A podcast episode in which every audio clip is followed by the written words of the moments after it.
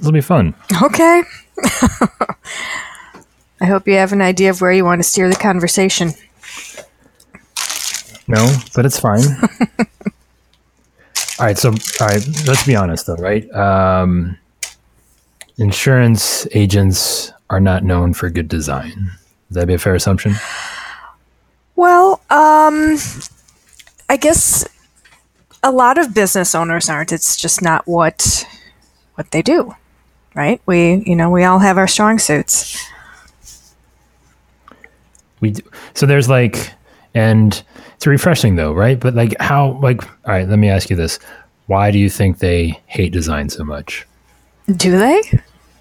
I think so. Well, I think they discount it to the point where they think like their teenage nephew or niece can like do something and that looks acceptable.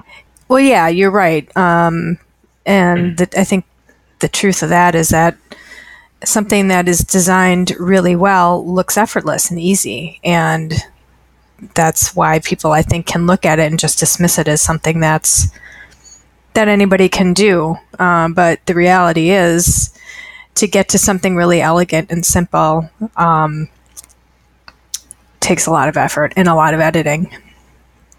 I mean, you've been consistently making me feel inadequate in design category for about six months. So, not my intention. No, it's good. I mean, it's it's it's it's very nice. You know, I mean, because I mean, like I think that's even people that think they're good at it, like they're really not, and um, and it takes a long time. Uh, and I just I get it, it, frustrates me because I mean, I like things to look pretty, you know. Well, and I love that. Um, you know, I I really love working with with people who do have an appreciation for it because it it is important. Um, oftentimes, the design is what uh, what grabs somebody's attention more so than the copy or um, you know where it's placed. Well, and and I mean, being able to communicate too through the design is something that people like. That's that's one of like the most easiest things to like not pay attention to or realize that it's even happening to you. Kind of like I don't know, like some type of roofie situation. Like you're just like having this this kind of experience that you're not sure why or how, but it's just kind well, bad example, but it's kind of pleasurable. It should be anyways with good design, not the roofing, but the design. Um, and uh, and I don't, I don't, I mean, we just again, I look at insurance agent website after insurance agent website. I don't know if you do. I mean, I don't know why I, have, I torture myself. I have, like but I mean, yeah. I mean, you probably know what I'm talking about. And um, I kind of feel like this is something that, while not omnipresent as to one of our limitations as an industry, I think it's something that as an overall kind of just attitude can eventually kind of build up and, and create a problem? Um, it could, um, you know, and I actually more so than like design when you think about aesthetics and copy and pictures and things like that. You know, that's one thing, um, and especially when we're talking about website design, I think the biggest issue that I see with websites is really about the communication and the message that is trying to come through. You know what your customer is really experiencing when they come to the website. What what, what are they thinking about when they get there? How did they get there what's the first thing you want to uh, tell them grab their um, attention with and with a with a template the template is forcing you to put your copy into little buckets and make it fit whereas if you start from the message and then create a design that complements that message, you're going to have a much more successful website or design. I'm feeling I'm feeling a little good because I feel like we just kind of worked through like a like a nice little design issue. Snafu, you just basically beat me up on it for a little bit, and then uh, and then I think we got to someplace. Uh, we have we have some good sparring. Yeah, um, little re, uh, little agency nation rebranding on the podcast. We'll, we'll just tease yeah. it out there. It's coming, uh, so be ready for that. But um, do you think that i mean because obviously let's put it this way those conversations like again you and me just you know mildly hating each other for like you know a few seconds at a time um, that that doesn't happen inside an insurance agency really over any design outside of hey this logo's been this way for 152 years and you're not mm-hmm. touching it mm-hmm. uh, yeah that that could be true which is obviously not healthy, right? Um, no, I, I don't think so at all. Again, you know, it's you really do need to pay attention to your brand um, and make sure that you appear relevant. There it is. Um, you know, in the out in the world on your website, um, your business cards, your um, brochures, if you're still doing it that way. Don't say that. Don't say that. Don't say that, Jen. We're not allowed to say the B word around here. Although you said the right B word before, we'll get to that in a second. Branding. Ding ding. Yes. Well, because I mean, so like, if design isn't even, I mean, so people, th- all right, so branding, um, you know, I, I associate branding like one of the most important things I think when I think about branding, and you've yelled at me about this too, um, is mm-hmm. consistency as far as uh, fonts, colors, um, placements, all that good stuff. Um, and, you know, again, that logo that's been around for 152 years, uh, it doesn't necessarily match with the business cards you had, done, you know, redone 20 years ago, mm-hmm. you know? So, um, the same logo might be on there, but the, the fonts might be different. And it's just that overall kind of nice and tidy package that, um, I think some are starting to pay attention to, but I think it's still, it's, I think it's still kind of a far cry from being like a, a widely discussed kind of. Yeah. Situation. So in an example like that, where your materials are kind of um, inconsistent, haphazard, you know, um, if you don't have somebody who's really paying attention to that, what what happens over time is that customers will kind of see that inconsistency and just get a general impression that you don't necessarily have the resources for a dedicated person, which um, can lend itself to maybe a perception of the size of your agency. Um, you know, it might make an agency look a little more little rinky dink if their materials aren't up to snuff compared to some other agencies. Um, because of again, because it looks like you don't have a dedicated resource to maintain that sort of thing. And the inconsistency also um, I think subliminally can make it look like you don't have good attention to detail. So I think I've got my quota of branding and design shame out for the week. Um, can can we actually be? What if if you had to, if you had to tell me like let's say I maybe have a branding issue inside of my agency or a design issue, what would kind of be like the first thing that I would want to do? Uh, what's the issue? I don't know, make one up, whatever your favorite issue is. How about that? Oh, what do I see the most of? Um, I think, okay, well, let's talk about logos. Um, there are a lot of logos out there, like you said, have, that have been around for 150 years. And I can I can understand why somebody may not want to touch it because it's tradition, because they think it's something that people recognize. And that's true to a certain extent, but it's also sort of like your house. You know, uh, you've had the same paint color for the last 25 years. You know, chances are you're going to want to update it. You're, going to want to make it look more modern, more inviting, more relevant to what's happening um, in design and aesthetics and your logo is kind of the same way. Um, I think there's plenty of ways that you can update your agency's logo to make it look relevant without completely changing the core of what it is. Um, and to start, I, I, mean, that's when you really want to engage a professional uh, designer or agency to help you make that transition.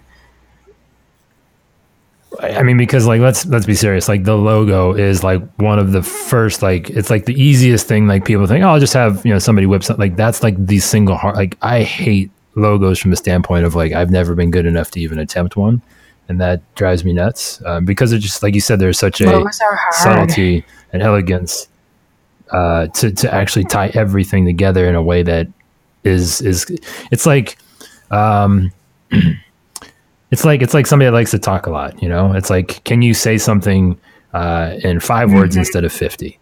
Um, and that's kind of what the whole idea of of the logo. Is. Like for example, you know, like you're saying, like it's tradition, it, uh, it's it's been there forever, but really the true test is is is it able to stand the test of time? And the only thing that I really like to give the Yankees credit for is that for whatever reason the Yankee logo has stood the test mm-hmm. of time, and I hate them for that because it's awesome. It's a well designed thing. Like it doesn't you know, it's been around 100 years, but it doesn't look like it's been around 100 years. Um, much like, to go on a music front. I, am going all over the place here, Jen, but like, you know, like you could listen to a Led Zeppelin song today and think, nah, you know, that could have been written like a couple weeks ago because it's yeah, like right, yeah, totally, and that is the the kind of um, work that you should expect to get from an agency um, that you would approach to design your logo for you, um, because a a good designer does keep that in mind. Ooh, here's a good question. How do you sniff out a good designer? I mean, outside of just seeing their work that they've done, obviously that's probably the easiest test. But like, let's just say somebody has a ter- like they're half mm. blind when it comes to design. Well, um, just like any other vendor, I suppose. Um, you know, the first thing that I do, of course, is always go to the their portfolio, go to their website, see what how they're representing their brand themselves. So, what does their website look like?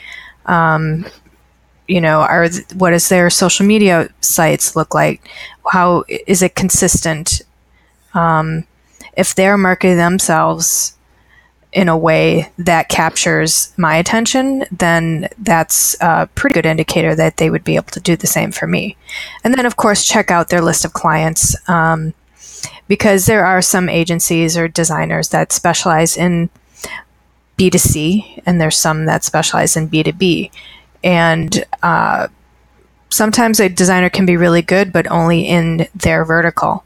So you you know may want to find somebody who has had some experience with uh, the insurance or financial industry. When, uh, so let me just ask you this question: like, when does finding somebody that this is a lot outside of the box, probably not applicable to anybody, so a terrible question, but I want to ask it anyways because I'm curious.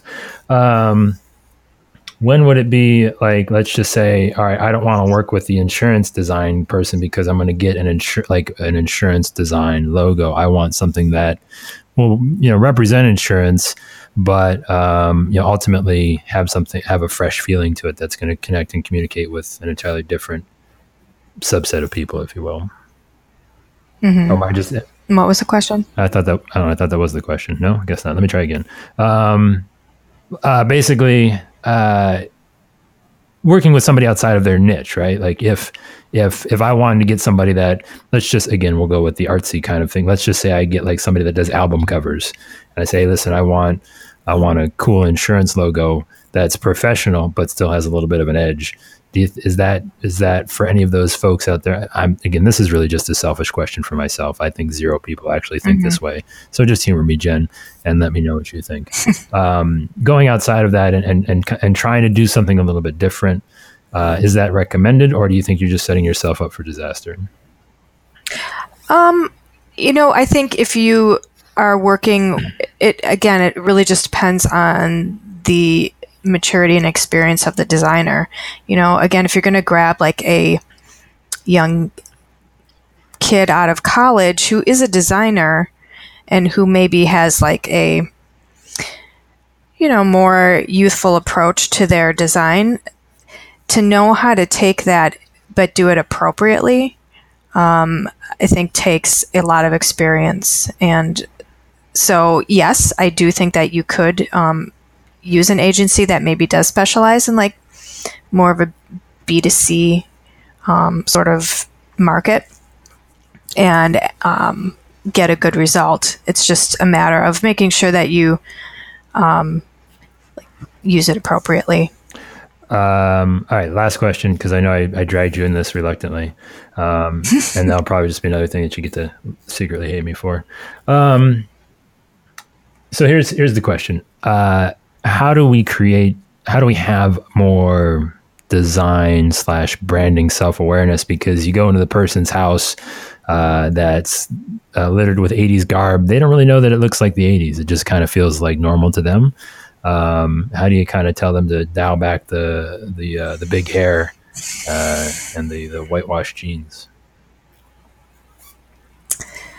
Well, there's nothing wrong with the 80s, by the way. I didn't say there was. I didn't. I didn't comment one way or the other on on the validity. I'm just saying if they wanted, if they wanted to, Jen, you know, just kind of self evaluate their brand and their design. What's what's like a good question? You know, it's like How do they how do they actually step out of the thing? Do they give it to somebody else? Who do they give it to? It's like, hey, can you give me an honest opinion? Because you can't give it to your mom or like your friends because they don't want to be mean and they're not going to tell you the truth and or no. But how do you get a qualified person in there to say, listen, this sucks and you need to do something better? Yeah, well, um, that's a great question, actually. Um, and luckily, when you know, for insurance agencies, especially if, if you're in the personal lines arena, um, it should be pretty easy to grab somebody because everybody buys insurance.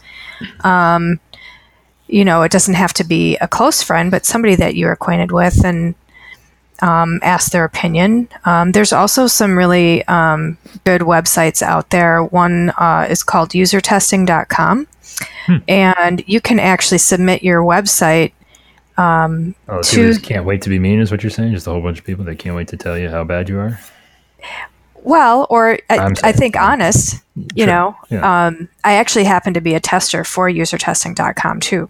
So I, I've seen it from both sides. So you actually submit your website and then you can say you know what types of people you want to look at want to have evaluated so if you want people who would be um, who have uh, the uh, demographics that would meet a personal line shopper. You can select those types of people or business owners. Um, submit your website, ask some questions, and get their feedback. Um, and that's a great way to do it. It's fairly low cost.